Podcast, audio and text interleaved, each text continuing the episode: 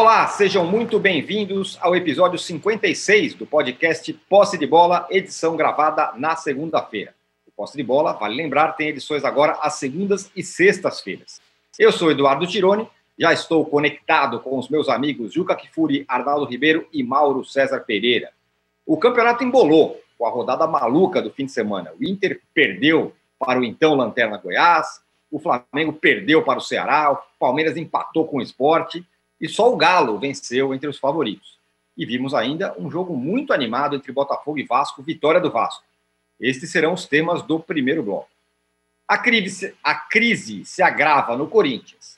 Derrota para o Flu, jogadores ameaçados no desembarque em São Paulo, indefinição sobre o novo treinador. E sábado teve Santos e São Paulo 2 a 2 com um destaque para o Thiago Volpe, que cometeu um frangicídio. Estes serão os assuntos do segundo bloco. E no terceiro bloco, Vamos falar do Neymar, que foi expulso de campo na derrota do PSG para o Olympique de Marseille, mas saiu de campo reclamando de que foi vítima de racismo. Um recado importante: você que assiste a gravação do podcast pelo YouTube, não deixe de se inscrever no canal do All Sport. E você que escuta o podcast na sua plataforma predileta, não deixe de seguir o Posse de Bola. Bom dia, boa tarde, boa noite a todos. O Juca, essa rodada maluca do fim de semana embolou tudo, né? E a semana passada aqui a gente falava que o Fly ia começar a passear e tudo mais. Não aconteceu nada disso, né? Pois é, rapaz. Você sabe que eu tenho uma, uma boa notícia para mim mesmo, né? Hum. Assim, do ponto de vista do coração, né? do ponto de vista do torcedor. Eu estava olhando para esse, esse campeonato, achando que ia ser muito chato para mim, como torcedor, acompanhar um campeonato de meio de tabela. Falei, bom, vou fazer Flamengo, Grêmio, Galo, Palmeiras, quem sabe o São Paulo, acompanhar como jornalista. E o meu time vai ser chato. E não. Descobri ontem que tenho motivos suficientes para torcer, né? que é para evitar o rebaixamento. Então, é tal história, o Tironi é, âncora. Esse campeonato ele vai ter uma característica, ao que tudo indica, de ser talvez o mais equilibrado dos últimos anos, tanto em cima como embaixo. Você fez referência a isso. Dos favoritos, só o Galo ganhou. Mas mais do que isso, dos seis primeiros, dos que estão na faixa da Libertadores, só ganharam o Galo e o Vasco. Sendo que o Galo ganhou no último minuto e o Vasco ganhou porque realmente certas coisas só acontecem com o Botafogo, né? Aquele lance final da bola na trave, é, da defesa, é, realmente não está script nenhum e o Botafogo merecia a melhor sorte né? É, no, no, no clássico do Rio.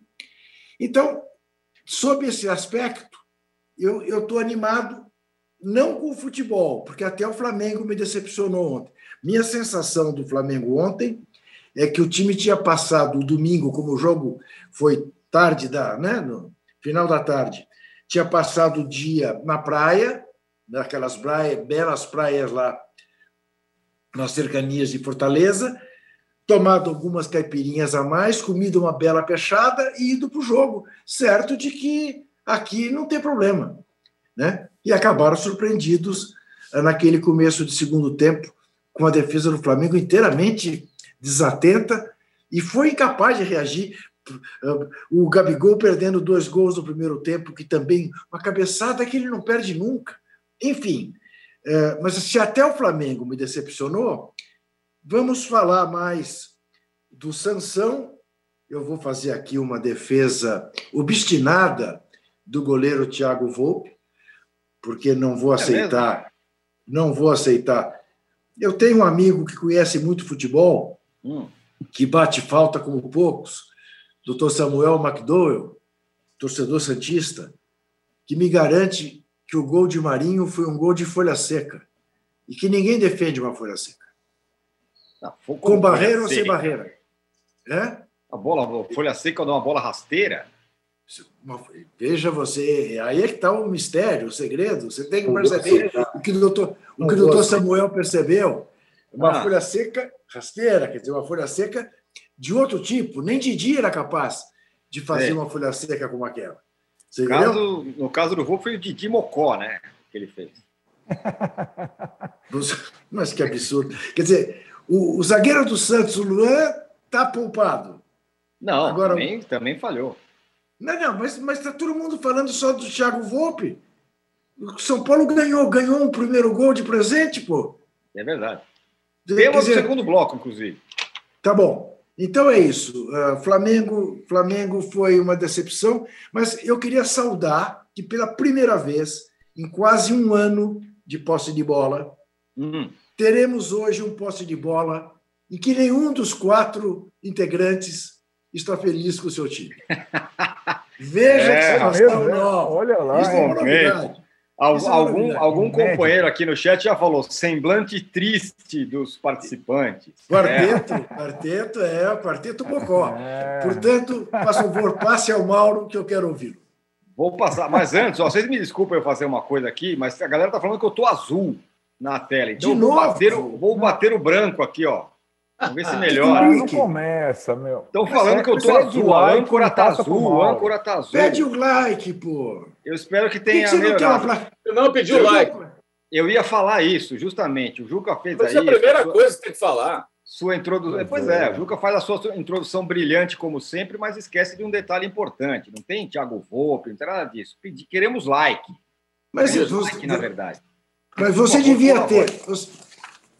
Não é possível. Eu, eu, eu vou ensinar você. A coisa, você faz televisão faz tempo. Você devia, devia fazer assim, ó. Entendeu? eu sei. Pois é, ah. like, pessoal, por favor, hein? Ajudem. O Mauro, o, o, o Flamengo ficou devendo, né? Dessa vez, com essa derrota para o Ceará. E eu ouvi você já falando, mas queria que você falasse um pouco mais para você esse negócio. Todo mundo já falando, ah, essa derrota está na conta do Dome, que mudou e tal. Você entende que o Gabigol tá, tá com essa comanda, vamos dizer. Ah, acho que ele teve uma participação muito grande e acaba, por conta da folha corrida muito positiva, né, ele acaba sendo meio que perdoado nas críticas. Né? É, ao contrário do Vitinho, por exemplo, que foi mais um que não jogou bem, mas teve gente pior do que ele, mas a culpa na rede social, pelo menos que é onde você consegue ter algum tipo de é, é, feedback do que as pessoas estão dizendo, estão achando, né? Aí você, você vê que o Vitinho é o eleito, ele o técnico. Eu acho que todos tiveram culpa, a atuação do Flamengo foi patética, segundo tempo. Agora, no primeiro tempo, como é que funciona um jogo desse? Você vai ver, o Flamengo não tinha ontem. Goleiro machucado, né? o Diego Alves. O Rodrigo Caio tinha que ficar de fora de algum jogo porque ele ficou fora de, de nenhum jogo. E os jogos agora são da Libertadores. O que é que você faz? Coloca o Rodrigo Caio, corre o risco de perdê-lo no Equador por um desgaste muscular, e aí vai com essa zaga jogar lá no, no, Equador, na Libertadores? Não dá. Então você tinha que guardar o Rodrigo Caio, ficou no banco para uma emergência, uma contusão, alguma coisa. É, Felipe Luiz fora também pela sequência dos jogos. É outro jogador que já tem 34 para 35 anos, se você colocar todo o jogo não vai dar. Né? Ok. É, Gerson suspenso. A Rascaeta, a mesma situação do Felipe Luiz também, com desconforto muscular e tal. Bruno Henrique está lesionado. Então, são vários desfalques. Ficou sem seis titulares daquele time do Jorge Jesus, para usar como referência. Mas o elenco é muito bom. Os caras que entraram têm qualidade. O time é muito melhor do que o time do Ceará, muito mais caro. Nada se justifica. Mas no primeiro tempo, o Ceará não criou chance de gol. E o Gabigol teve dois gols feitos que ele perdeu. A bola do Isla na cabeça dele nem saiu do chão, que a pessoa para fora, nem na direção do gol ele conseguiu. E a bola do Everton Ribeiro, que ele recebe entrando na área, ele chuta praticamente sem marcação, porque o, o zagueiro está ao lado dele, chuta de perna direita também para fora. Faz um gol ali, a estratégia é maravilhosa. Faz um gol, o Ceará já fica na situação mais desconfortável, o jogo ganha outro rumo. Então, o senhor Gabigol tem que ser questionado por uma razão muito simples. Um jogador que sai de campo, oficialmente ninguém disse isso, mas você conversa com as pessoas sobre os bastidores e todos confirmam que não, ele ficou de fato zangado contra o Fortaleza oito dias antes porque não foi titular. Entrou e fez o gol e saiu com raiva. Um cara que se acha é, é, é, nessa situação, ele não pode perder esse tipo de gol. Simples assim. Uhum. Porque se ele aceita ficar no banco, volta, você vai dizer: não, perdeu o gol, acontece, é do jogo. Já perdeu gols incríveis contra o Santos, até sem goleiro. Ele tem perdido muitas oportunidades. O índice de aproveitamento dele está muito ruim em relação às chances criadas, A bola que chega na, na, em ótimas condições e o aproveitamento. Não está bom. Isso aí não é culpa do Dome ou do Jesus ou sei lá de quem. Né? Isso aí é com ele, é ele em campo. Né? E ele ontem perdeu dois gols que não pode perder. Um jogador caro como ele e que não aceita ficar na reserva. Se você não aceita ficar na reserva, você vai ter que decidir todo o jogo, irmão.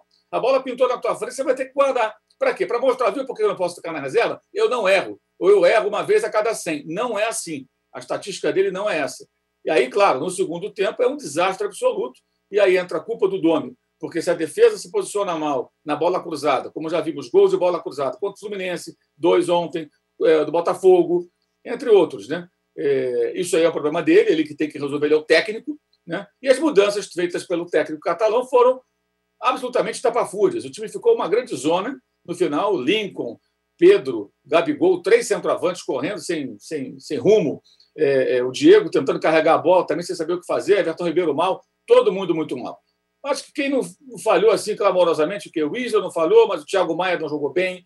O Arão, acho que errou num dos gols. Os zagueiros falharam. No caso do Léo Pereira, nos dois gols. Uma, uma, uma, cabeçada entre ele e o Gustavo Henrique. A outra bola finalizada pelo Charles, entre ele e o William Arão. Né? O jogador vem de trás do Arão, entre ele, à frente do zagueiro e finaliza para marcar o, o Charles, o autor do segundo gol do Ceará. E o Flamengo, no segundo tempo, chutou uma bola no gol. Uma bola no gol. Tomou dois gols em 10 minutos né, de segundo tempo, uma bola. Foi o Vitinho que chutou. O Fernando Praz defendeu e aí, no rebote, o Diego cabeceou, ela foi para fora. Assim, o gol estava até vazio, o Praz estava caído depois de fazer a defesa. Então, será que a culpa é do Vitinho? Claro que ele jogou mal, é óbvio, isso aí qualquer um viu. Mas é, a solução é, é, crucificar um jogador. Então, é, é, a culpa é só do técnico? Acho que não. Acho que a culpa é do técnico, é do Vitinho, é do Gabigol, é de um pouquinho mais, um pouquinho menos de um ou de outro, mas foi uma atuação muito, muito ruim. E acho que o, que o, o treinador precisa, de repente, pensar em algumas questões também. Por exemplo, evitar tirar o Everton Ribeiro do lado dele, de lado direito. Evitar. Uhum. Ontem ele poderia ter evitado. Evitar não significa não poder colocar em outra posição. Mas um time tão mexido talvez não valesse a pena. Ou pudesse voltar no segundo tempo com o Everton na, na, na posição dele, tirado um dos dois pontas. Né? O Michael podia para a esquerda e saiu o Vitinho, ou saiu o Michael ficaria o Vitinho, e entrava o Diego para tra trabalhar ali pelo meio do campo, né? mais centralizado. Ele tinha outras opções. E acho que ele, ele ontem foi muito mal, muito mal. E aí já não é mais desconhecimento do time, não. Aquele papo no começo, ah, não conhece bem um jogador. Não, conhece não. Agora não dá mais. São 10 jogos, está treinando com os caras, correria e tal, mas sabe muito bem quem são os atletas, quais são as características, o nome de cada um, o tamanho da chuteira, quem é o nome do pai, o nome da mãe. Já sabe tudo. Então não tem mais a desculpa de ah, o Domi chegou ontem, não. Então, ontem ele foi muito mal, também merece críticas. Eu só acho bizarro, porque as críticas feitas a ele elas são muito maiores, a repercussão é muito maior do que, por exemplo, é, que seria injusto também, acho eu, se, se estivessem crucificando hoje o Eduardo Cudê, porque o Inter perdeu para o Goiás com 10 homens desde os quatro minutos. A culpa não é só do técnico aí. Eu acho que tem acertos e tem uhum. erros. E quando se culpa só o técnico, aí o Gabigol, por exemplo, ninguém fala, ou poucos falam. Poucos falam, especialmente pelo contexto. Quero repetir, deixar bem claro. Acho normal que o atacante tenha um dia ruim perca gols, acontece. Agora, quando ele não aceita ficar no banco, num jogo que ele está sendo nitidamente preservado pela sequência de jogos, entra e faz o gol e sai zangado, então ele não pode falhar, como falhou ontem. Não pode falhar. Então, uhum. qual a justificativa para não poder ficar no banco? Né? Porque se faz um dos gols, você pode afirmar até, o jogo dificilmente seguiria essa, essa direção. Porque é 1 a 0 contra o Ceará no primeiro tempo. Né? E o Flamengo não estava jogando tão mal, não, estava jogando até direitinho. Parecia até que naturalmente poderia chegar é, a fazer 1 a 0 pela forma como criou as duas situações, com muita facilidade. É, foram lances criados com facilidade, finalizações com toda a liberdade que o Ceará concedeu no primeiro tempo. No segundo, não. Quando estava em vantagem, o Ceará se fechou muito bem e só não fez mais porque os jogadores do meio para frente não tinham qualidade para aproveitar todo aquele espaço, três contra dois, dois contra dois, os caras não conseguiam dar a sequência correta à jogada, ficavam impedidos, e aí perderam algumas chances, senão o Ceará poderia ter feito até mais um gol, quem sabe vencer por 3 a 0, como já aconteceu com o Atlético Goianiense. Bem, é, a, a, esse negócio ficou só diluído, essa atuação que o Mauro destacou bem ruim do Flamengo ontem, porque o Inter perdeu em casa, um jogo bizarro, com um a mais desde o começo. E o Palmeiras, Arnaldo, em casa, contra o esporte, que também ficou um tempo com um jogador a menos, empatou o jogo, né? Eu costumo dizer que o, o, o Luxemburgo do passado, um jogo desse em casa com a mais, era 4 a 1 4 a 0 e tal. Como foi o clássico contra o Corinthians ano passado, que eu também acharia que o Luxa do passado teria torcido a faca. Ontem não. 2 a 2 aí o Luxemburgo ainda reclamou da arbitragem, compensação tal, mas ficou devendo também, né? O Palmeiras, se ganhasse, ia começar a, a disputar a ponta de verdade.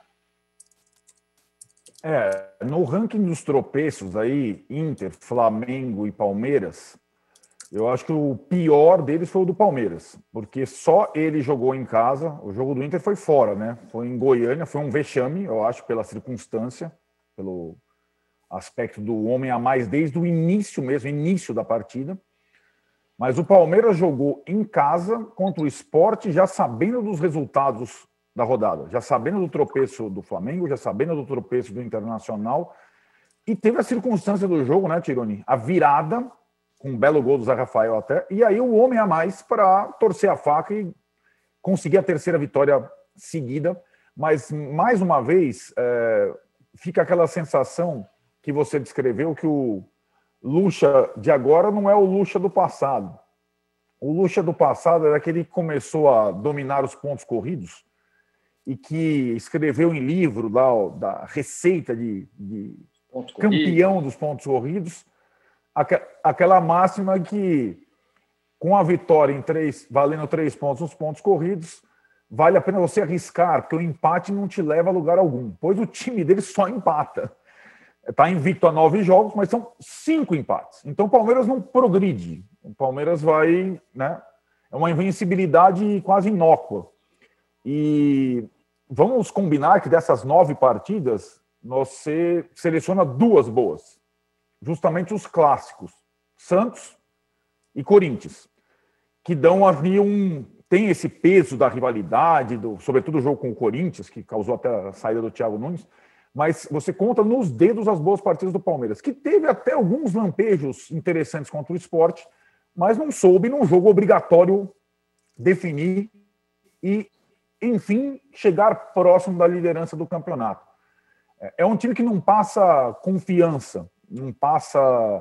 É um, é um time muito irregular. É um time que joga. É, tá, é, é eu estou achando cada vez mais que o Palmeiras está cada vez mais parecido com o estilo Lucas Lima sabe, daqueles. tem lampejos, bons momentos, tem algumas situações e tal. O Lucas Lima virou um titular do Palmeiras, por isso hoje a gente pode falar que ele, ele representa um pouco. E ontem, com poucas ausências, é verdade que algumas ausências importantes. Hoje você vê que o Patrick de Paula, o menino, é um jogador imprescindível. Quando ele não joga, faz falta mesmo. Mas o Palmeiras Assim como o Flamengo, é, com seis baixas, como disse o Mauro, o, o, Palmeiras com menos baixas tinha um time bem interessante para passar por cima do esporte. Né? E não foi isso que aconteceu. Levou o empate e acho que deixou de, nesse primeiro recorte do campeonato, que são dez rodadas, é um quarto do campeonato, um pouco mais. Foi uma maratona de dez rodadas, nem todos jogaram dez partidas, mas agora com a Libertadores começa para lá e para cá, eu entendia que, e quero também saber qual é o, a opinião do Juca, sabendo que a partir de agora, com Libertadores, Copa do Brasil daqui a pouco, é, quem largasse melhor nessas dez primeiras rodadas, levando em consideração que tem um pretendente do título, ao título, que é o Galo, que esse não empata, o Galo não empata, ele ganha ou perde, porque o empate não vale ele arrisca. Então ele já perdeu um monte, mas já ganhou um monte. E o Galo tem o Brasileirão só. Então quando a galera começar, o Palmeiras vai para La Paz, né? Nessa na próxima quarta-feira. O Galo não vai para La Paz. O Galo vai para a cidade do Galo treinar. Então, é esse, isso pode ser uma diferença importante então, nessa, nessa briga, todo mundo se engalfiando pela frente. E o Palmeiras perdeu uma grande chance, Tirone, de ali se colocar como, olha, depois de duas vitórias fora de casa contra Bragantino e Corinthians, eu vim aqui para ganhar esse campeonato. Enfim, não, não se colocou dessa vez. É, na verdade, na verdade, o Palmeiras tivesse vencido, seria virtualmente o líder do campeonato, né? Porque Isso. com um jogo a menos uh, que o Inter, se ganhasse o jogo contra o Vasco, uhum. o jogo que lhe falta, passaria dois pontos o Inter. Uh, eu, você sabe que eu tenho uma teoria que, evidentemente, deve estar errada, como todas as minhas teorias, mas eu acho que o Vanderlei Luxemburgo tem um trauma de jogar contra time com um a menos. Desde aquele jogo contra Camarões nas Olimpíadas de Sydney, quando perdemos pelo gol de ouro contra nove Isso. camaroneses. Isso. Porque não é possível.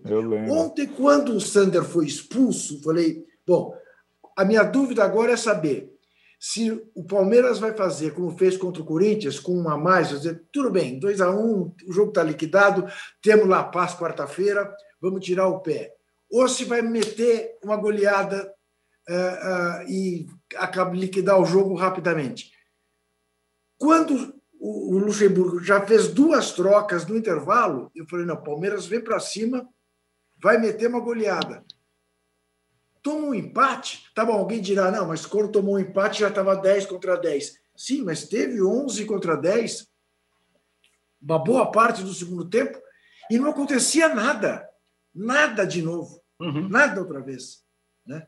Então, realmente, nesse aspecto, alguém disse, acho que, acho que você, né, Arnaldo? Uh, em certo sentido, foi até pior do que o que fez o Inter. Não, eu acho que o que eu fez o Inter sim. é indesculpável. Uhum. Porque não foi desde o quarto minuto, não, foi desde o primeiro. Antes de é. completar dois minutos, o rapaz tinha sido expulso. Um time que quer ser campeão, jogando sem pressão, Contra o Goiás, que era o lanterna, não ser capaz de fazer um gol. É, é, eu, eu fiquei decepcionado também com o Cudê. Tá bom, também, a exemplo do Palmeiras e a exemplo do Flamengo, meio time fora. Mas a gente não tem dito exatamente que o que vai distinguir o time que quer ser campeão, que pode ser campeão do outro, é a qualidade do elenco. Essas não são duas das vantagens que o Palmeiras e o Flamengo têm em relação aos demais, uhum. uma possibilidade de troca de jogadores sem cair tanto nível, e me aparecem fazendo as atuações que fizeram. Então, isso está em discussão. Isso está em discussão. E o campeonato fica aberto. E o Grêmio do Renato Portaluppi? Pois é. Pois é. mais uma vez. Mais uma vez decepciona em casa. Então, eu acho que nós vamos ter um campeonato é, de pouca belezura, mas de muito sofrimento e de muita emoção. E isso, de alguma maneira, uhum. compensa a falta de beleza. Mas uh, foi uma rodada decepcionante. Mas o Galo, Juca, o Galo, é. a, gente, a gente sabe que ele não tem um super elenco, mas ao mesmo tempo parece que ele dá a impressão dele sofrer menos com isso, né? Vai trocando e tarará, tal, muda é. toda hora e ganha. Então, é o jeito do Sampaoli de ser, né? Aliás, observemos, continuamos com dois técnicos estrangeiros no comando do campeonato, na primeiro lugar e no segundo lugar, né? É, apesar de tudo o que aconteceu com o Inter ontem. Eu estou achando isso, que esse campeonato vai ser, vai ser realmente uma montanha russa. E agora, começa a Libertadores, que é uma outra questão que eu gostaria de que a gente discutisse. Eu fico me perguntando, mas essa pergunta é que nem a do Zé Trajano sobre qual é a hora certa de mandar o técnico embora. Se a gente não dá importância demais para Libertadores, quer dizer, o Santos, sábado, põe o Marinho no banco durante uma hora, porque tem jogo na terça-feira pela Libertadores recebe o Olímpia, não é isso? Na Vila Belmiro. Uhum. Bom, aí entra o Marinho, imediatamente faz diferença. Não teria sido melhor para o Santos jogar contra o São Paulo para ganhar do São Paulo desde o começo do que ficar administrando? O Santos acha que pode ser campeão da Libertadores? É. Tá bom, não, não basta. Não, o objetivo não é apenas ser campeão, passando de fase é remunerado. Mas é, será que faz sentido, de fato, tanta importância assim? Ou a aposta, não, Libertadores, mata-mata, sempre é possível, até o Once Caldas foi campeão, então por que nós não? Eu não sei, eu, eu, eu pensaria mais em relação a essa importância que os times brasileiros dão, quando isso significa não prestar a mesma atenção no Campeonato Brasileiro. Eu ainda acho o Brasileirão é, mais interessante, mas provavelmente eu estou enganado, porque eu sei que o torcedor, em regra, quer Libertadores mais do que quer o Brasileirão. Bom ponto esse, né? Porque também essa, esses tropeços todos, essa rodada meio maluca, também tem é, reflexo claro, da galera claro. ter poupado o jogador. Claro. E você está decepcionado, como você disse, Juca. Eu também estou um pouco decepcionado, mas não exatamente com isso. Estou decepcionado porque nós temos aqui 1,4 mil likes, porque eu acho que a gente não está pedindo com veemência, como deveria ser. Inclusive o senhor, viu, Juca? Você podia, podia Não, eu, eu, eu não estou hoje, eu não estou num dia de likes mesmo hoje. Eu, eu devo confessar para você que eu não estou num dia de likes. Não estou, não estou, não estou num dia de likes porque eu estou preocupado com vocês três. Sim. Pela expectativa de vocês. Vocês estão com uma expectativa de time campeão. A minha é simplesmente a livrar do rebaixamento. Amém. Muito bem. Você sabe oh. que houve um diálogo ah. Houve um diálogo, me contaram um diálogo entre dois corintianos que ontem, no final da tarde, saíram para ir à farmácia comprar remédio para dor de cabeça. E aí, fazia tempo que não se via, os dois de máscara. Então, um perguntou para o outro: como é que estão as coisas em casa? Ah, tudo bem. E o Brasil, para onde vai? É, sei lá, pra... vamos ao que interessa. Nós vamos cair? E o outro respondeu. E, e o outro respondeu: temos Sanches. Temos Sanches. ah, rapaz. É. O, o, Mauro, teve um clássico animadíssimo ontem no, no Engenhão, né? 2 a 3 para o Vasco. O Babi, o goleiro do Vasco, fez uma defesa espetacular no último minuto do jogo. Foi animado. Agora eu quero saber desse clássico de você e também uma pergunta. Dos cariocas aí, quem que é aquela tartaruga na árvore, da onde está não vai ficar na, na posição na tabela, e está meio fora do, do que se espera. Isso aí é óbvio, é o Vasco. É. Isso é evidente que é o Vasco. É claro que não é muito fácil as pessoas ouvirem isso agora, porque você olha a tabela e vê o Vasco colocado em quarto, né? Mas me parece evidente, se o Vasco continuar ali, vai ser uma tartaruga na árvore e uma tartaruga bem teimosa, porque é evidente que o Vasco tem um elenco inferior aos times que estão nesse bolo e a tendência é o Vasco não ficar. É, continua o Vasco com, isso é um elogio, com alto índice de aproveitamento das chances criadas, né? O time é, é, cria chance aproveita, o Cano especialmente. Os vascaínos ficam zangados comigo, muitos deles, porque eu insisto, o Cano é muito parecido como finalizador com o Hernani Brocador versão 2013. Inclusive, eu tenho os números dele, vou publicar no meu blog. É muito parecido, impressionante. Assim, os números são próximos demais. Hernani 2013 não só na Copa do Brasil, que ele foi artilheiro e campeão, mas também no Brasileiro. E o Germancano nesse ano. Ontem ele jogou pegando mais na bola porque tinha o Ribamar. Ontem ele inovou o Ramon. Pôs o Ribamar, que é um cara mais uhum. físico, mais dentro da área e tal, um travante mais corpulento. E aí o Cano circulou mais, participou mais do jogo e tudo mais. Tocou mais na bola, bem mais do que a sua média. O cara que desequilibra é o Benítez, né? De novo teve participação importante, que foi no, no gol do próprio Cano que finalizou duas vezes para marcar, né? coisa raríssima, que ele finalizou duas vezes, porque ele pegou o rebote do goleiro para fazer o, o, o gol, né? o rebote do, do Cavalieri. Finalizou três vezes ontem, um chute fora da área. Foi o segundo chute fora da área dele no campeonato. O outro foi contra São Paulo. O Volpe defendeu. E os dois arremates que geraram o gol. O Botafogo é um time muito jovem e que acho que acaba fraquejando e, e perdendo oportunidades no final. Por exemplo, estava ganhando o Atlético Paranaense de 1 a 0 tomou o gol e ainda teve um pênalti contra si no meio de semana e, por sorte, o Nicão isolou. Quase perde o jogo. E agora tomou dois gols rápidos do Vasco, tomou o segundo, tomou o terceiro, ainda teve força para reagir, teve uma chance absurda e não aproveitou. Acho que peca um pouco assim pela, pela, pela juventude também o Botafogo, né, com muitos garotos, muitos jogadores que também né, tecnicamente não são brilhantes, então você tem uma média ali que tecnicamente não é muito boa, muitos jogadores novos ali com o Torre, é, agora, você vê também a diferença, né? Como o Botafogo joga contra o Vasco, muita gente comparou ontem com ah, o Botafogo empatou com o Flamengo. Como o Botafogo jogou contra o Flamengo e como joga contra o Vasco? Comparem. Como que é o Botafogo contra o Flamengo? Como vai ser o Botafogo uhum. contra. É, como o Botafogo contra o Atlético Mineiro? Se fecha, se tranca, se retranca, porque contra o Vasco ele enfrenta o Vasco. Então o jogo fica um jogo de placar bailarino, 3 a 2 muita chance, poderia ser 3 a 3 se não fosse a ótima intervenção do, do Fernando Miguel no final. Mas a postura do Botafogo muda. E por que muda? Porque o Botafogo olha para o Atlético e fala: esse time aí é muito melhor do que o meu. Eu não posso enfrentar de peito aberto. Ele olha para o Flamengo e pensa a mesma coisa. Para o Vasco, ele fala: aí dá briga. Eu posso encarar. Perdeu, mas encarou. Essa, essa diferença é fundamental. Então, a comparação por isso simples é muito ingênua. Né? Como uma equipe como o Botafogo, que está lá na zona de rebaixamento, se comporta contra um time contra. Isso já responde a sua pergunta. É claro que o Vasco é o intruso ali à frente uhum. de Palmeiras, à frente do Flamengo, é, é, colado ali no, no, São Paulo, com um jogo a menos, inclusive.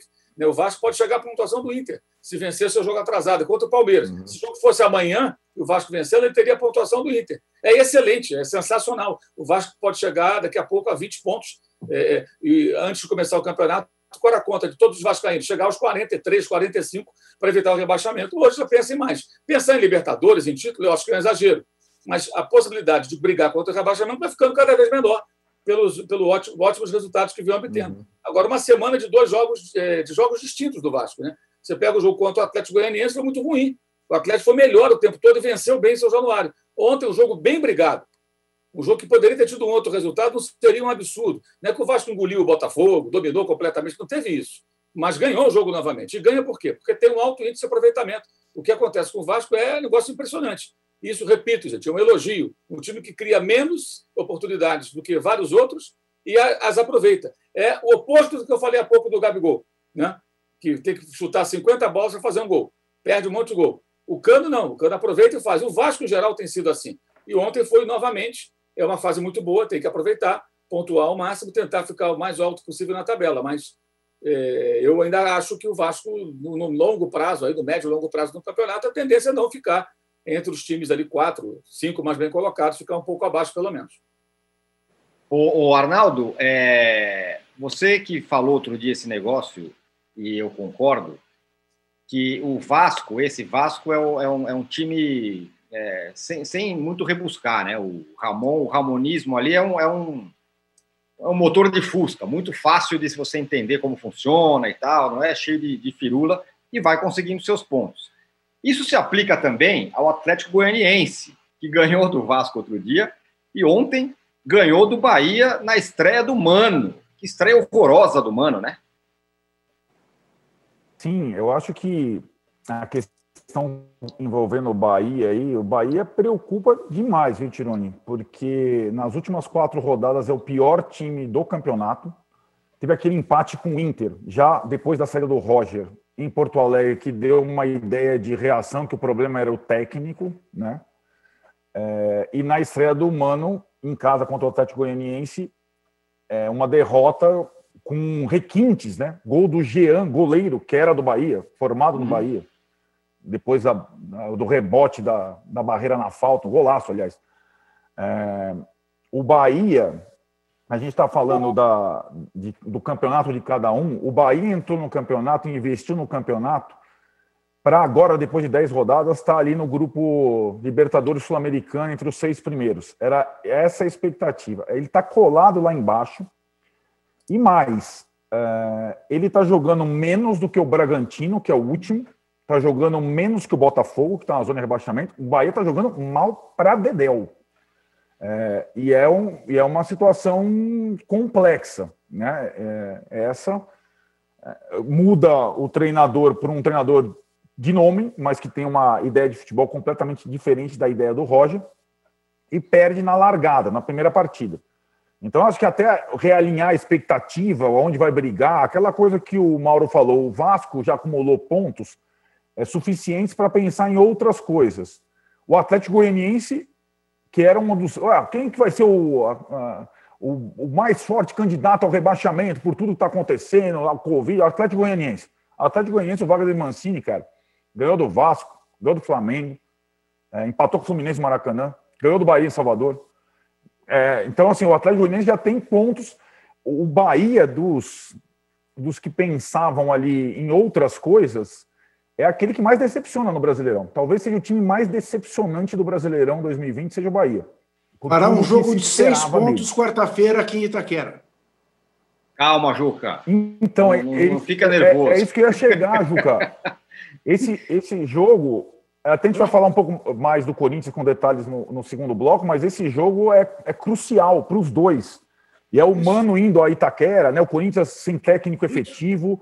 É um jogo, é um jogo assim, assim, aquele no meio dessa Libertadores todo tem esse jogo antecipado do brasileiro, que é um jogo muito importante para os dois. É, é o jogo da semana, Arnaldo. É o jogo da semana. Eu acho também. É, o Brasil vai é parar vale mais. esse jogo. Esse é um jogo que nove jogos, nove pontos. Eu vou. É isso lá. Campanhas idênticas. Isso. Jogo tem, inclusive, É isso aí. equilibrado. É isso aí. O, o Mano É está isso numa mesmo. situação muito confortável, gente. Porque o nível de cobrança é muito baixo no Bahia que hoje. ele fizer- O Ronaldo no começo do ano. Né, Quando o Bahia fez É, investimento, pegou o Rodriguinho, pegou o Rossi, os jogadores estavam no Cruzeiro, no Vasco, né? É, contratou esses caras, quer dizer, tinha ali toda uma expectativa ainda com o Roger. Hoje o Bahia vai brigar? Para sair dessas últimas posições. É o cenário ideal para o Mano Menezes. Isso. cata um empate ali, vitóriazinho Uhum. 1x0 ali, fecha o time e tal, vai pontuando e fala: olha, gente, peguei o time em 16 ali, agora estamos aqui em décimo. Tá beleza? Tudo bem com Mas, você? ô Mauro, Para ele vai ser isso. Agora, acho que para o Bahia é um ano muito ruim, mas não é culpa do Mano. O Mano chegou agora. É, é, O Uhum. Bahia não, tá, não funcionou com o Roger esse ano, perdeu a Copa do Nordeste, ganhou lá, suando sangue a a- o Campeonato Baiano. O time não jogava, não joga bem, é, perde jogos em casa toda hora. Agora, para o Mano é confortável a situação. E ele vai usar muito isso contra o Corinthians. Porque o Corinthians em casa, pressionado, não tem torcida na arquibancada, mas tem no aeroporto, tem lá de fora de Itaquera. Ou alguém acha Isso. que se perder para o Bahia, não vai ter ninguém lá fora querendo dar cascudo de jogador. Ah, os vai. caras jogam pressionados. Opa. Os caras jogam pressionados. Ontem tinha uma galera no aeroporto, os caras foram intimidados dedo na cara, jogador correndo para dentro do ônibus.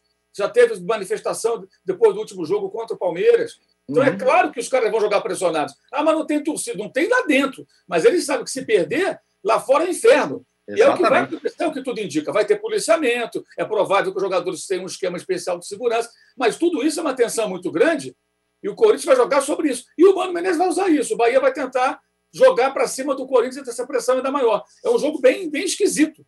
Assim, que eu acho que o que acontece? Um resultado ruim do Corinthians pode é, é, é, trazer mais problemas desse tipo. Que é o jogador, o próprio jogador começa a ficar ali, pô, estou jogando aqui o Corinthians, o grande clube. Mas peraí, eu não posso botar a cara na janela que deve estar querendo dar tapa na minha cara. Que isso? É complicado pra caramba, a situação é bem difícil. E, e- mas o Mano Menezes, nesse a semana- particular, o Mano Menezes já está acostumado com isso, né, Mauro? Sim, Porque ele também conhece bem. A gente Sim. supunha que no Cruzeiro, tirar o Cruzeiro do rebaixamento não seria uma tarefa tão difícil, né? E deu no que deu, né? Então, realmente, quarta-feira é um jogo É. palpitante. Foi por aí que eu comecei a minha participação. Dizendo, eu esperava um campeonato morno do ponto de vista do torcedor e parece que o campeonato do ponto de vista do corintiano será quentíssimo. E, essa, Porque e, o- é essa, e é essa participação que você vai ter no segundo bloco, porque vamos falar do Corinthians no segundo bloco, Juca. Não sem antes pedir likes, que já aumentou consideravelmente desde a última vez que pedimos. Então, vou, vou fazer uma, vou fazer uma comparação. Eu pedi, saiu de 2 para 2,3. Você pediu agora, eu aposto que na volta do intervalo daqui 40 segundos, a gente vai estar com 3 mil. Inclusive porque você estava colocando um papelzinho aí, pedindo like. Likes, por favor. Voltamos em 40. Ô, diga, Juga. Diga, Mauro. só um minuto. É só para ilustrar, eu peguei os números aqui do que eu falei, só para não parecer que eu estou chutando. Eu não sabia de cabeça, mas tinha visto os números. O time que menos finaliza no campeonato é o Vasco, 81 uma finalizações. 15 gols. Rapaz. o Vasco, o Vasco a, cada, a, cada, a média de cada pouco mais de cinco arremates, o Vasco marca.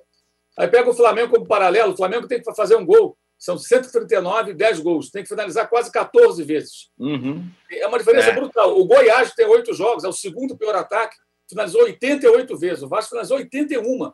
Quer dizer, é o que acontece com o Vasco é impressionante. É um ponto totalmente fora da curva. O time finaliza pouco e faz gols. Então, por isso, Perfeito. também eu acho que é muito difícil manter esse pique da remada todo o campeonato. É, Uhum. Responder a sua pergunta agora com base também em números que eu acho que reforçam essa, essa tese. O. Corinthians, Juca, finalizou 108 vezes, marcou 12 gols em nove jogos. Mas toma muito É. gol também, não adianta. Pois é. Voltamos em 40 segundos e estaremos já com 3 mil likes, eu aposto, depois desse pedido emocionado do Juca. Voltamos já para falar de Corinthians e para falar do clássico Santos e São Paulo. A segunda temporada do podcast Futebol Bandido conta em detalhes a história do assassinato do jogador Daniel e mostra como uma festa de aniversário levou a um crime brutal.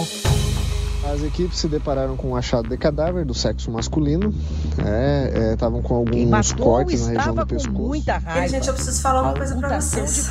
O Daniel não bateu o carro, não. O Daniel foi assassinado.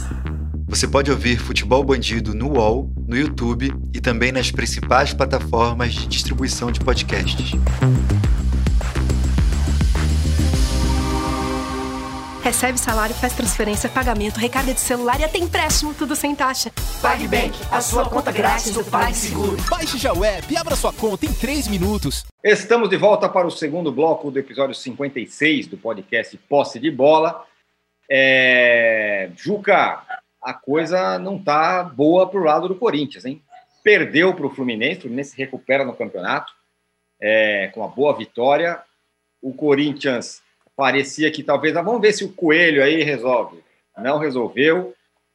Qual é a perspectiva de treinador que vem por aí? E, por fim, o, o canto da sereia, aquele negócio todo do, do name rights, durou pouco, né? A torcida já está de saco cheio.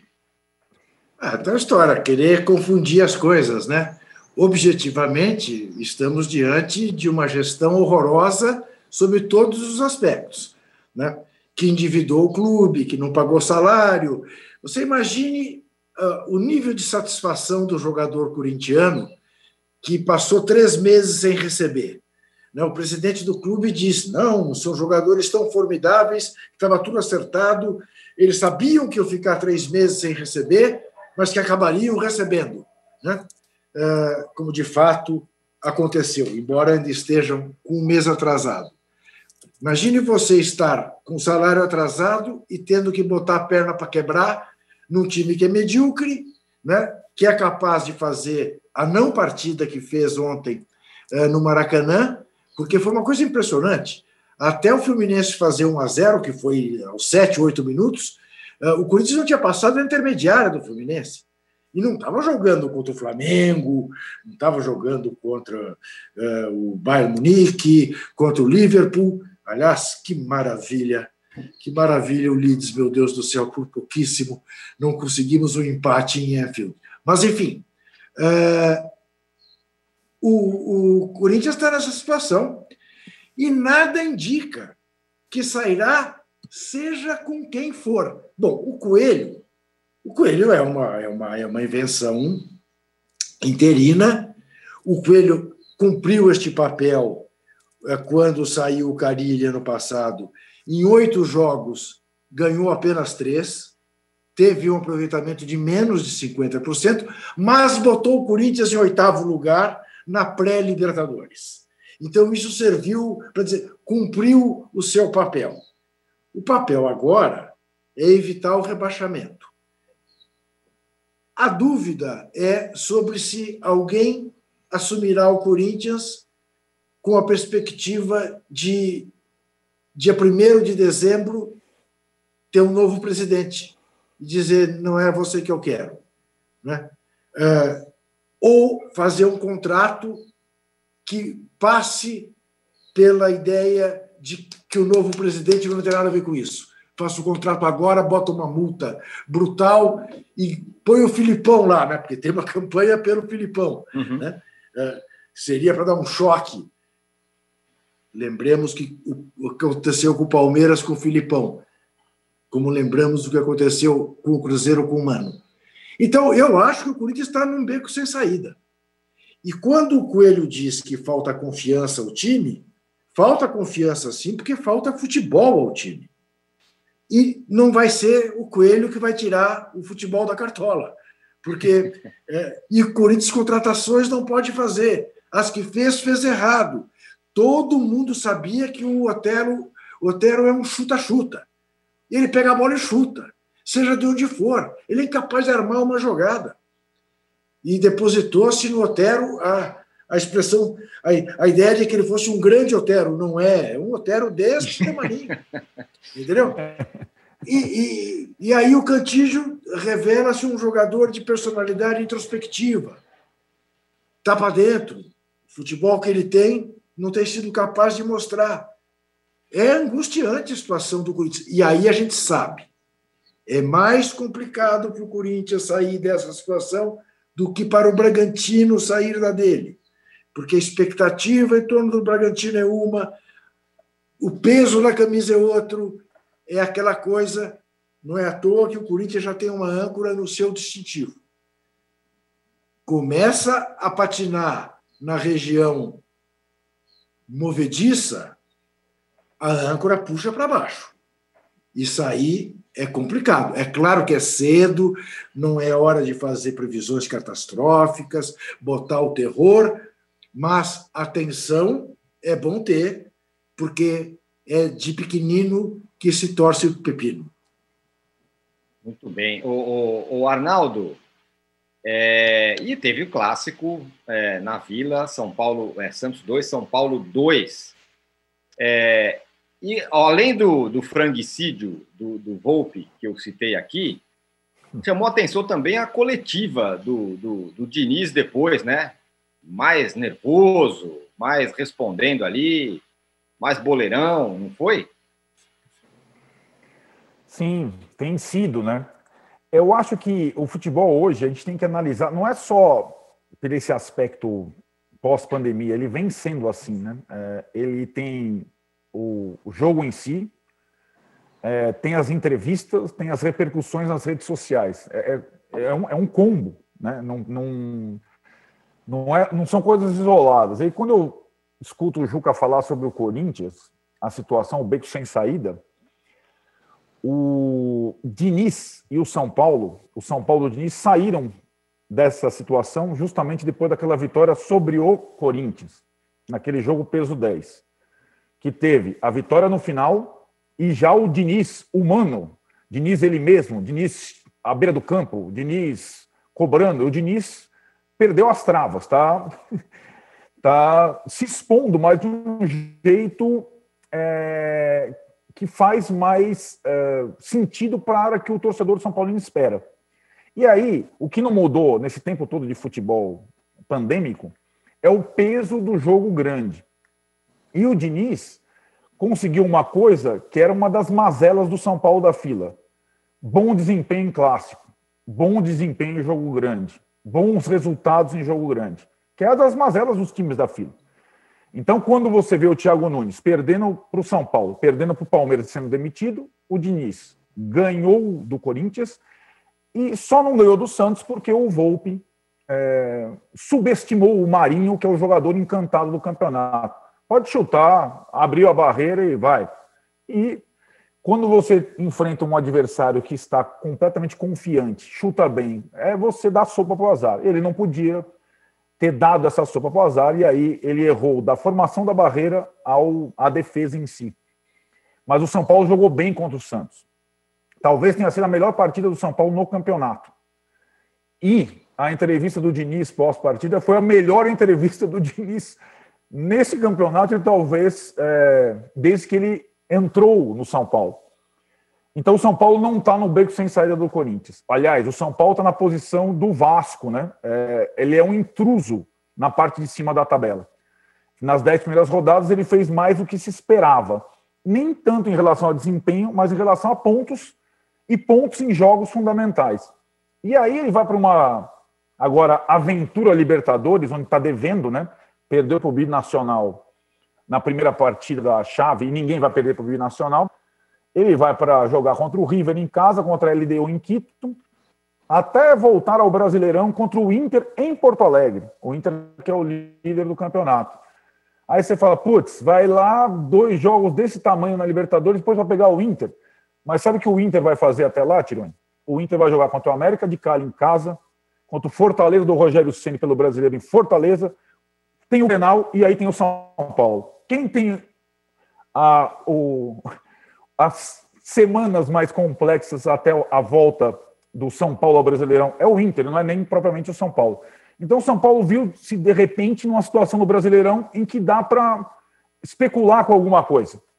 E acho que o Diniz encontrou. O Diniz sobreviveu a agosto e já está no meio de setembro com, com outra perspectiva. Isso levando em consideração que os principais ou o principal jogador do time não está jogando o Daniel Alves com uma fratura no braço. Então, aquilo é, é, é curioso como do é, clássico São Paulo e Corinthians para cá, como cada clube que estava mais ou menos no mesmo, na mesma posição, na mesma situação, com eleição é, é, é no radar, o que aconteceu com cada clube daquele jogo para cá. É, o Corinthians se colocou numa, numa situação super complexa e o São Paulo meio que colocou o pescoço para fora e, sobretudo, o seu treinador vai ganhando força é, para, pelo menos, terminar esse ano com essa direção no comando da equipe. Quem rodou foi o Thiago Nunes, não foi o Fernando Diniz. O Arnaldo, qual foi o goleiro do São Paulo que anos atrás também mandou abrir a barreira e tomou um gol do, do meio da Goleiro Tonho. Tonho. Goleiro Tonho do Santo André. São Paulo e Grêmio. E, e, e, um detalhe que ele fez, ele fez esse negócio naquele jogo São Paulo e Grêmio. Eu acho que esse jogo foi um sábado à noite, se eu não me engano. Não foi isso? isso? Foi. E, e aí, dois segunda. 2 a 2 2 a 2 E aí, segunda-feira seguinte desse jogo, eu, eu ainda era um adolescente, mas eu tinha que fazer uma fisioterapia no meu joelho. E eu vou no lugar de fisioterapia em Santo André, que eu morava lá. E quem está lá? O Tonho. Eu quase fui às vezes de fato com o Tonho. Se eu fosse maior naquela ocasião, talvez eu fosse. Mas eu era ainda, eu era ainda um adolescente. Ele, o Tirone, ele achou que era dois toques a falta. Isso, é, e o Bonamigo. É deixou entrar. Bonamigo, jogava o Renato Portaluppi no Grêmio. E aí o Bonamigo chutou direto no meio da rua, ele, ele deixou, deixou a bola, entrar. entrar. Não é que ele. Exatamente. Ele falou, não, é dois toques. Daí o árbitro. Gol. o, o Mauro, é, duas coisas. Primeiro, essa, essa questão do. Para fechar esse bloco, falar dos dois times. Primeiro, a questão do, do, técnico do Corinthians. É uma enrascada, né? Que tipo de técnico o Corinthians vai, vai ter que contratar ou vai querer contratar? Já não tem mais esse negócio de, ah, quero jogar para frente, quero jogar para trás, quero não sei o quê. E o Mano já não está mais no, no, no, na possibilidade, né? Esse é um ponto. E a outra é sobre é, o Diniz, o São Paulo e o Volpe. Tem muita coisa que acontece com o São Paulo que vai na conta do Diniz, mas essa, essa, por exemplo, não foi, né? Essa foi na do Volpe, e já tem gente falando, inclusive, que o Volpe não é goleiro do tamanho do São Paulo. Vamos lá. Sobre o Corinthians, é, eu acho que é, não vai ser difícil para o presidente do Corinthians escolher um novo técnico, porque, ao contrário do que se repete de forma cansativa e nada verdadeira, o Corinthians demite sim treinadores. A história de que ah, o presidente do Corinthians não gosta de mandar técnico, gosta sim. For, esse, já foram quatro, uma média de seis meses para cada um. Publiquei até isso no meu blog com detalhes, número de dias e tudo. Osmar Loss, que aí foi demitido Osmar Loss, contrataram Jair Ventura, não renovaram o contrato, dispensaram, ou seja, não demitiu, mas não ficaram com ele, dispensaram. Terminou uhum. o ano, Jair louco para ficar, né? E muito obrigado, tchau, vai embora. É, aí voltou o Fábio Carilli, aí demitiu, é, demitiu inclusive depois do jogo. Aquela goleada que sofreu para o uhum. Flamengo no Maracanã, o jogo do Bruno Henrique. Carilli fora. E agora, Palmeiras. Perdeu para o Palmeiras, demitido o, o, o Thiago Nunes. Então, há um grande know-how aí em dispensa de técnicos e, consequentemente, em contratações dos seus substitutos né, na atual gestão corintiana. Então, eu tenho certeza que conhecimento para contratar técnico, essa direção tem e vai encontrar um grande treinador para o Corinthians nesse mercado tão difícil de treinadores. Lembrando que ele já falou lá atrás, o presidente, que não gostaria de contratar estrangeiros, porque teve uma experiência ruim com Passarela lá em 2005, né? Há muito é, tempo. Então, outra, vamos ver se ele vai voltar atrás ou não. O Corinthians deveria obrigatoriamente olhar também para o mercado aqui da América do Sul, mercado internacional, é, para tentar achar alguém. Não dá para olhar só para o mercado brasileiro. A situação é esquisita, né?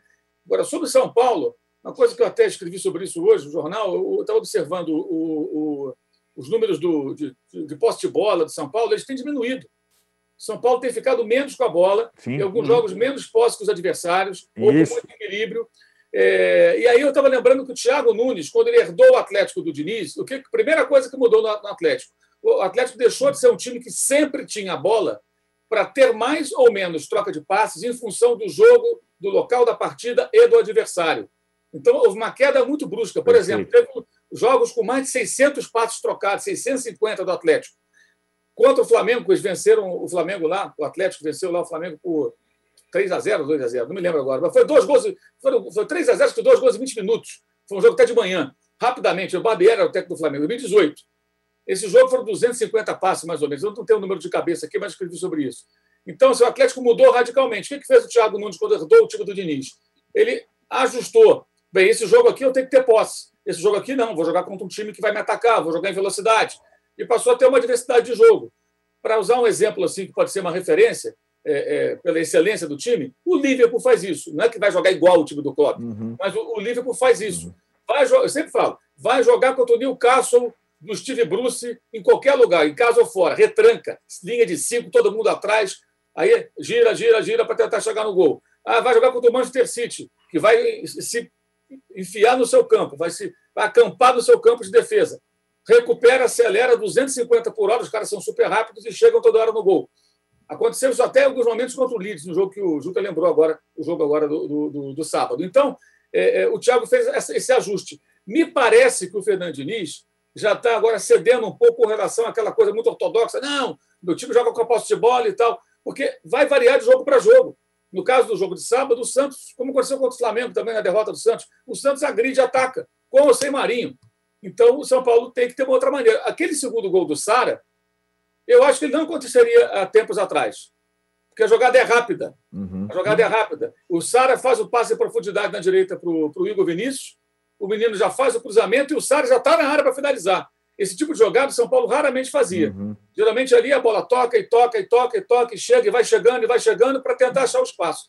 Não acelerava o jogo como fez em alguns momentos, inclusive nesse gol. Esse gol, para mim, ele, ele resume muito bem eu acho isso muito positivo. Não significa que o Fernando Diniz tem que abandonar tudo que ele acredita no futebol. Isso pode, pode ser, pode, um amadurecimento do técnico, de entender que o time dele precisa ter diferentes armas para diferentes adversários e diferentes situações. Isso acho positivo. Agora, o Thiago Vô, para mim, é um goleiro irregular, e eu o questiono. Não acho esse goleiro todo, acho um goleiro que falha demais. Você vai vendo aí, vira e mexe. Tem jogos que ele faz cinco defesas e falha no gol. É, eu acho que ele falha demais, é uma coisa que ele precisa rever. Não sei o que acontece. Sábado foi um absurdo. Tomar, do ponto de vista São Paulino, foi um absurdo tomar aquele gol né, daquela maneira. É, e, inclusive, é uma coisa curiosa, né? Porque em 2018, quando o Diego Alves estava encostado lá no Flamengo, ele, a antiga direção chegou a conversar com agentes, empresários, para trazer o Thiago Volpe para o Flamengo, porque o Diego Alves ia embora. Mas aí eles perderam a eleição, quando entrou essa atual gestão, aí consertaram lá o problema. O Dorival Júnior foi embora, né? E aí o Diego Alves acabou ficando. Ou seja, já se vinha tentando colocá-lo de volta no mercado brasileiro há algum tempo. Né? Aí o Flamengo não.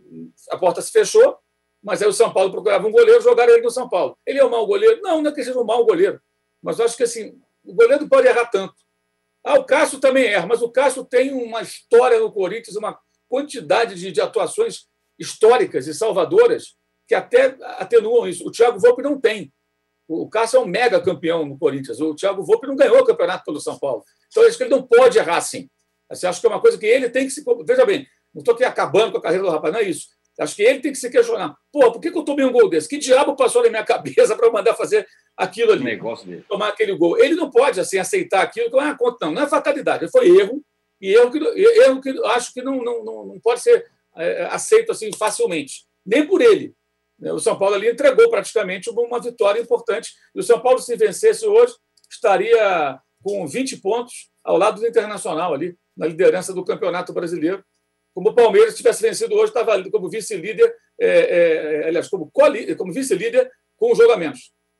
Exatamente. Só, é isso. só quero aduzir aqui ao que disse Mauro César em relação ao presidente do Corinthians, que é folclore essa história. Ah, ele manteve o Tite o, o, o Tite no momento em que o Corinthians foi eliminado na pré-Libertadores. Sim, ele manteve. Manteve depois de conversar com o Murici, que tirou da cabeça dele mandar o, Tite embora, e manteve também porque a multa do Tite era muito grande. De lá para cá, todas as vezes que ele pôde demitir o treinador, ele demitiu. Então, vamos parar com repetir coisas Pegar um caso isolado e transformar isso, ele é de manter técnico. Nunca foi. Nem com o Tite queria manter. É. Não, Juca, e o antecessor dele, o Roberto de Andrade, em pouco tempo demitiu Oswaldo Oliveira e Cristóvão Borges. Sim, Quando sim. Quando é... para a seleção, os dois que, que no Corinthians ficaram pouquíssimo tempo.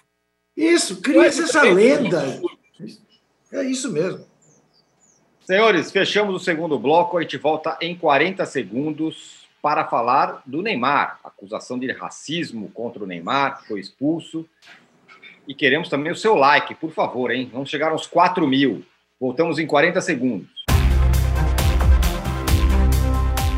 Baixo Clero é o podcast de política do UOL. Toda semana eu, Carla Bigato, converso com os comentaristas Maria Carolina Trevisan e Diogo Schelp sobre temas que dominam a pauta política brasileira. Você pode ouvir o Baixo Clero e outros programas do UOL em uol.com.br barra podcasts, no YouTube e também nas principais plataformas de distribuição de podcasts. Recebe salário, faz transferência, pagamento, recarga de celular e até empréstimo, tudo sem taxa. PagBank, a sua conta grátis do PagSeguro. Baixe já o app e abra sua conta em 3 minutos. Estamos de volta para o terceiro bloco do episódio 56 do podcast Posse de Bola. O Neymar, no fim de semana, foi expulso, mas foi expulso porque é, teria é, agredido o adversário, porque o adversário teria feito uma, uma, uma ofensa racista contra ele. É, agora, Juca, tem duas questões, né? Primeiro, é, é, engraçado que sempre a vítima do racismo precisa provar que foi, que foi injuriada, né? E isso acontece muito no futebol, né? O cara precisa provar, será que foi mesmo? Será que não foi? E tudo mais. No fim, o Neymar acabou expulso e o cara não. É... Será que esse fato, no caso do Neymar, é porque ele nunca se colocou é, é, dessa maneira, de, de, atuar em outras áreas que não fosse o futebol e as coisas que ele faz? Ô, Âncora, veja bem. Quer dizer, primeiro, ele não agrediu. Ele é um cascudinho. Isso, isso, isso. Ridículo. Então, eu se estou indignado com alguém, eu não dou um cascudinho. E ele saiu de dizendo, só lamentei não ter dado um murro na cara do sujeito. Sim, é, é, é digno de dar um murro na cara de quem te chame de macaco. É, é digno. Uh, e mais, uh, se justifica e torna mais, mais veraz a versão de que me chamou de macaco. Quem apoiou Bolsonaro, que trata Quilombola por arroba, e calou quando ouviu Bolsonaro tratar Quilombola por arroba, tem que ser mais cuidadoso neste campo. E ele jamais se manifestou de fato como deveria. Agora, o rapaz está dizendo para o VAR analisar a leitura labial do que ele disse. Recusa a ideia de que tenha feito um xingamento racista. Se fez, merece ser banido do futebol como merecia levar um murro na cara, não um cascudinho. Eu uh, gostaria. É tal história. Essa é, esse é um tema delicadíssimo, porque se alguém mente em relação a isto, está cometendo o mesmo crime que é o crime de quem faz a acusação racista. Então, temos que apurar isto direitinho. Eu, infelizmente, e se vocês tiverem argumento, eu me rendo, não tenho motivos para acreditar no Neymar. Estou solidário a ele até prova em contrário, mas com o elefante atrás da orelha. O Arnaldo, até nessa hora, né? Assim, o Neymar vai, vem a público, é expulso e fala que foi vítima de racismo. É, o fato dele ser uma, uma, personalidade controversa, sobretudo no Brasil, até nessa hora ele não vira unanimidade, né? Fica todo mundo do lado dele. É, eu acho que a gente pode pegar também é, como foi, é, digamos, é, repercutida essa situação na França, onde ele também é, vive uma, uma situação agora um pouco diferente da que ele vivia. Primeiro, tem lá uma questão muito forte de rivalidade Marsella-Paris, é, uma questão é, difícil na França ali uma, uma então é assim o jogo foi a primeira vitória do time de Marcelo em Paris depois de muito tempo. É, e assim todo o clima do jogo é assim muito agora na França em Paris especificamente antes de entrar nessa situação do Brasil que você tem razão Tironi por tudo que o Juca falou por todas as outras situações envolvendo ao Neymar manifestações existe uma divisão não existe um apoio irrestrito na França, ele passou a ocupar uma outra posição a partir dessa temporada que encerrou recentemente com o vice-campeonato da Champions League para o Paris Saint-Germain, por ter decidido continuar na França, por ter assumido a liderança do Paris Saint-Germain depois da saída do Thiago Silva. Na semana que se passou, o Mbappé teria anunciado que só fica mais essa temporada no Paris Saint-Germain. Então, o que está acontecendo na França, em Paris, digamos, seja um inédito, é, um inédito acolhimento à, à situação do Neymar, especificamente. É como o Juca falou, é, é essas coisas são, não, não, são indesculpáveis se elas aconteceram. E aí, assim, já tem até a questão no regulamento, a expulsão do Neymar por esse cascudinho pode render a ele suspensão de sete jogos. A questão do zagueiro espanhol do, do Olympique de Marselha, se comprovada pelo regulamento do campeonato francês, rende uma, uma suspensão de 10 jogos. Então, entre o cascudinho e a ofensa racista, pelo regulamento, são três jogos de diferença. Vocês verem como é que são as questões esportivas, mesmo envolvendo uma, uma situação que é totalmente extra-esportiva, né? Enfim, eu acho que é, a, é, acho que vale a gente é, acompanhar de fato o desenrolar das coisas, mas me parece, pelas manifestações e pelo acolhimento que ele vem recebendo em Paris, da diretoria, dos torcedores, do público, que ele vai até o fim nessa história, para de fato comprovar. E acho que, é, é como a gente estava discutindo no, no, nos últimos meses. A discussão aqui era se essas últimas atitudes, se essas últimas em campo, fora de campo, com algumas situações em que ele estava sempre ausente, era só o cara das redes sociais, do TikTok, se isso significa de fato um sinal, enfim, de um amadurecimento do cidadão Neymar Júnior. É, e acho que esse, esse episódio é simbólico. Se ele tiver razão e for até o fim, é, a gente pode começar a vê-lo com outros olhos a partir daí. Agora, como o Juca falou, se ele não tiver com a razão nesse episódio, aí a coisa fica muito complicada. Eu tendo a, é, pelo tudo que vem acontecendo, eu acho que ele está com a razão nesse, nesse fato e ele vai até o fim nessa história, com o respaldo parisiense em questão. Te surpreendeu isso, Mauro, do Neymar? Porque acho que talvez seja a primeira vez que o Neymar se manifesta dessa forma. Teve uma outra vez que ele falou um pouco de racismo, somos todos macacos tal, mas agora, é, diante de um, é, tentar uma reação de um cara que normalmente não se manifesta sobre nada, né? É, mas isso atingiu diretamente, né? Pelo jeito, assim, o Neymar, ele, ele realmente, ele raramente se manifesta sobre alguma coisa que não seja sobre os passes, a vida dele, as coisas que são relevantes para ele. Né? Ele, eu costumo dizer, assim, o Neymar ele é um cara que ele, ele desperta admiração pelo seu futebol. Você, quando vê o Neymar jogando bola, quando ele está jogando bem, né, claro, é óbvio que a gente admira. Ele é um excepcional jogador, muito talentoso. Mas, fora isso, nunca vi o Neymar falar nada de relevante, nada de interessante, nenhum posicionamento. Não é exclusividade dele é uma característica de grande parte dos atletas brasileiros. Existe sempre uma argumentação de que os jogadores brasileiros não são assim por uma questão de educação no Brasil. Tudo bem, até concordo.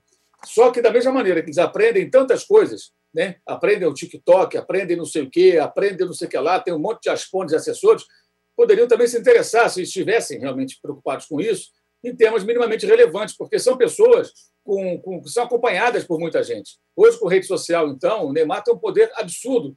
Então, se ele manda uma mensagem positiva, se ele compra uma briga, se ele abraça uma causa nobre, né, seja ela qual for, por exemplo, a questão do racismo. Se ele fosse um cara atuante, né, se ele fosse o LeBron James do futebol, né, seria muito legal. Uhum. Mas agora Lewis o calo, né? O Lewis Hamilton. Agora o calo dele, que é amigo dele, né? O calo dele foi pisado, ele está no direito dele, claro, de, de se manifestar, de se reagir e, e tudo mais. É, agora, não sei, né? Eu gostaria muito que isso servisse para que ele é, amadurecesse nesse sentido, tomasse mais algumas posições. Uhum. Porque é muito importante quando esse tipo de pessoa se posiciona, porque é óbvio. É, é, uma coisa é eu, você, um nós falando, outra coisa é o Neymar falando, é o Hamilton falando, é o, é o LeBron falando. São personalidades mundiais, conhecidas, seguidas e admiradas por milhões e milhões e milhões de pessoas. Mas ele sempre foi um cara muito ali na dele, tudo, não fala nada muito relevante, né? É, mas, honestamente, eu acho que vai ficar mais na briga dele com aquele que o ofendeu, que o agrediu, é, com essas palavras aí, e, e, vai levar adiante. Também acho que o fato de ele ter o apoio ali do, do, dos demais me parece que dá a ele uma certa. Assim, ele parece ter razão, né? que a gente não ouviu, né? então uhum. parece ter razão, porque está é, tá tendo apoio de todos ali. Até porque ele não é exatamente. Melhorou até isso, né? mas ele não era assim exatamente uma unanimidade no, no clube. Né? Sempre teve muitos uhum. problemas, até de relacionamento com um colega ou com outro, várias fofocas. Isso até mudou bem aí nessa última temporada, melhorou. Só que mesmo que o Neymar amadureça, né, é um processo bem lento, né?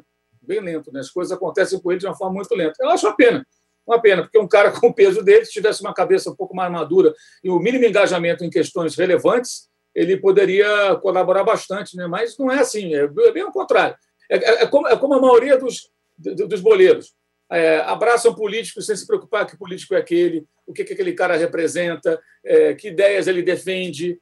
Muitas vezes, é, é jogadores de futebol te isso em campanha, apoiando políticos que são contra o que eles, esses jogadores são, não como jogadores, mas como seres humanos. Até isso uhum. acontece. O cara uhum. detesta tudo que você é e você vai apoiar o cara. Por quê? Por alienação, por ignorância. Mas se você consegue acessar lá o TikTok, o Instagram, essa coisa toda, né? Será que você não consegue entender um pouquinho quem é quem? Mas eles não se preocupam com isso. Raramente. Eu acho que a falta de, de, de, de uma educação mais robusta no país né? Até o pessoal compara muito com os uruguaios e argentinos, são mais politizados. Os jogadores uruguaios e argentinos são mais táticos também. Né? Tudo isso uhum. passa pelo lado intelectual, pelo preparo intelectual. Claro, claro que passa. Mas eu acho também que se você consegue aprender tanta coisa inútil, você pode aprender algumas coisas úteis. Então, eu também não passo pano para jogador de futebol alienado, não. Especialmente que tenham bem e que tem tempo de aprender alguma coisa. Sabe? Até com companheiros de time, jogadores, um ou outro. Uhum. Você joga com o Alex, você não tem nada para aprender com o Alex, além de, de, de coisas ligadas ao futebol? Claro. Por exemplo, só com o Felipe Luiz, você não vai aprender nada com o Felipe Luiz jogando do lado de um cara desse. Você não conversa com um cara na concentração, não troca uma ideia, não tenta absorver alguma coisa, como qualquer um de nós trabalhando com pessoas que têm o que acrescentar, você tenta aprender com as pessoas, claro, qualquer profissão. Né? Então, acho que tem um pouco disso também. É um momento bom até para ele fazer uma reflexão, né, se ele estiver do lado de alguém, além dos parceiros que possam ajudá-lo numa troca de ideias mais interessantes. Tomara que aconteça. Perfeito.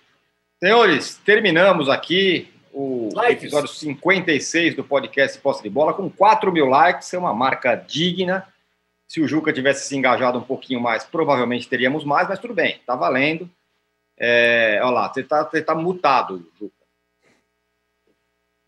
Isso, eu não estou num dia de likes, eu estava até mutado, entendeu? Não tô. Sexta-feira, quem sabe, depois de uma brilhante vitória contra o Bahia, eu esteja mais para likes do que estou hoje. Perfeitamente. Então esperamos vocês na sexta-feira, mais um episódio do episódio, mais um episódio do podcast Posse de Bola, com muitos likes de preferência. Obrigado, Arnaldo, Mauro, Juca, obrigado a todo mundo que participou, bastante gente aqui, como sempre. Voltamos sexta-feira. Caso perca, caso perca na quarta-feira, vou pedir um feriado na sexta, tá? Não tem feriado aqui. É. Até mais. Chega ao fim esse episódio do Posse de Bola. Lembrando que você também pode conferir mais opiniões e análises nos blogs dos comentaristas do UOL. Posse de Bola tem pauta e produção de Arnaldo Ribeiro e Eduardo Tironi, edição de áudio de Amer Menegassi e coordenação de Diogo Pinheiro.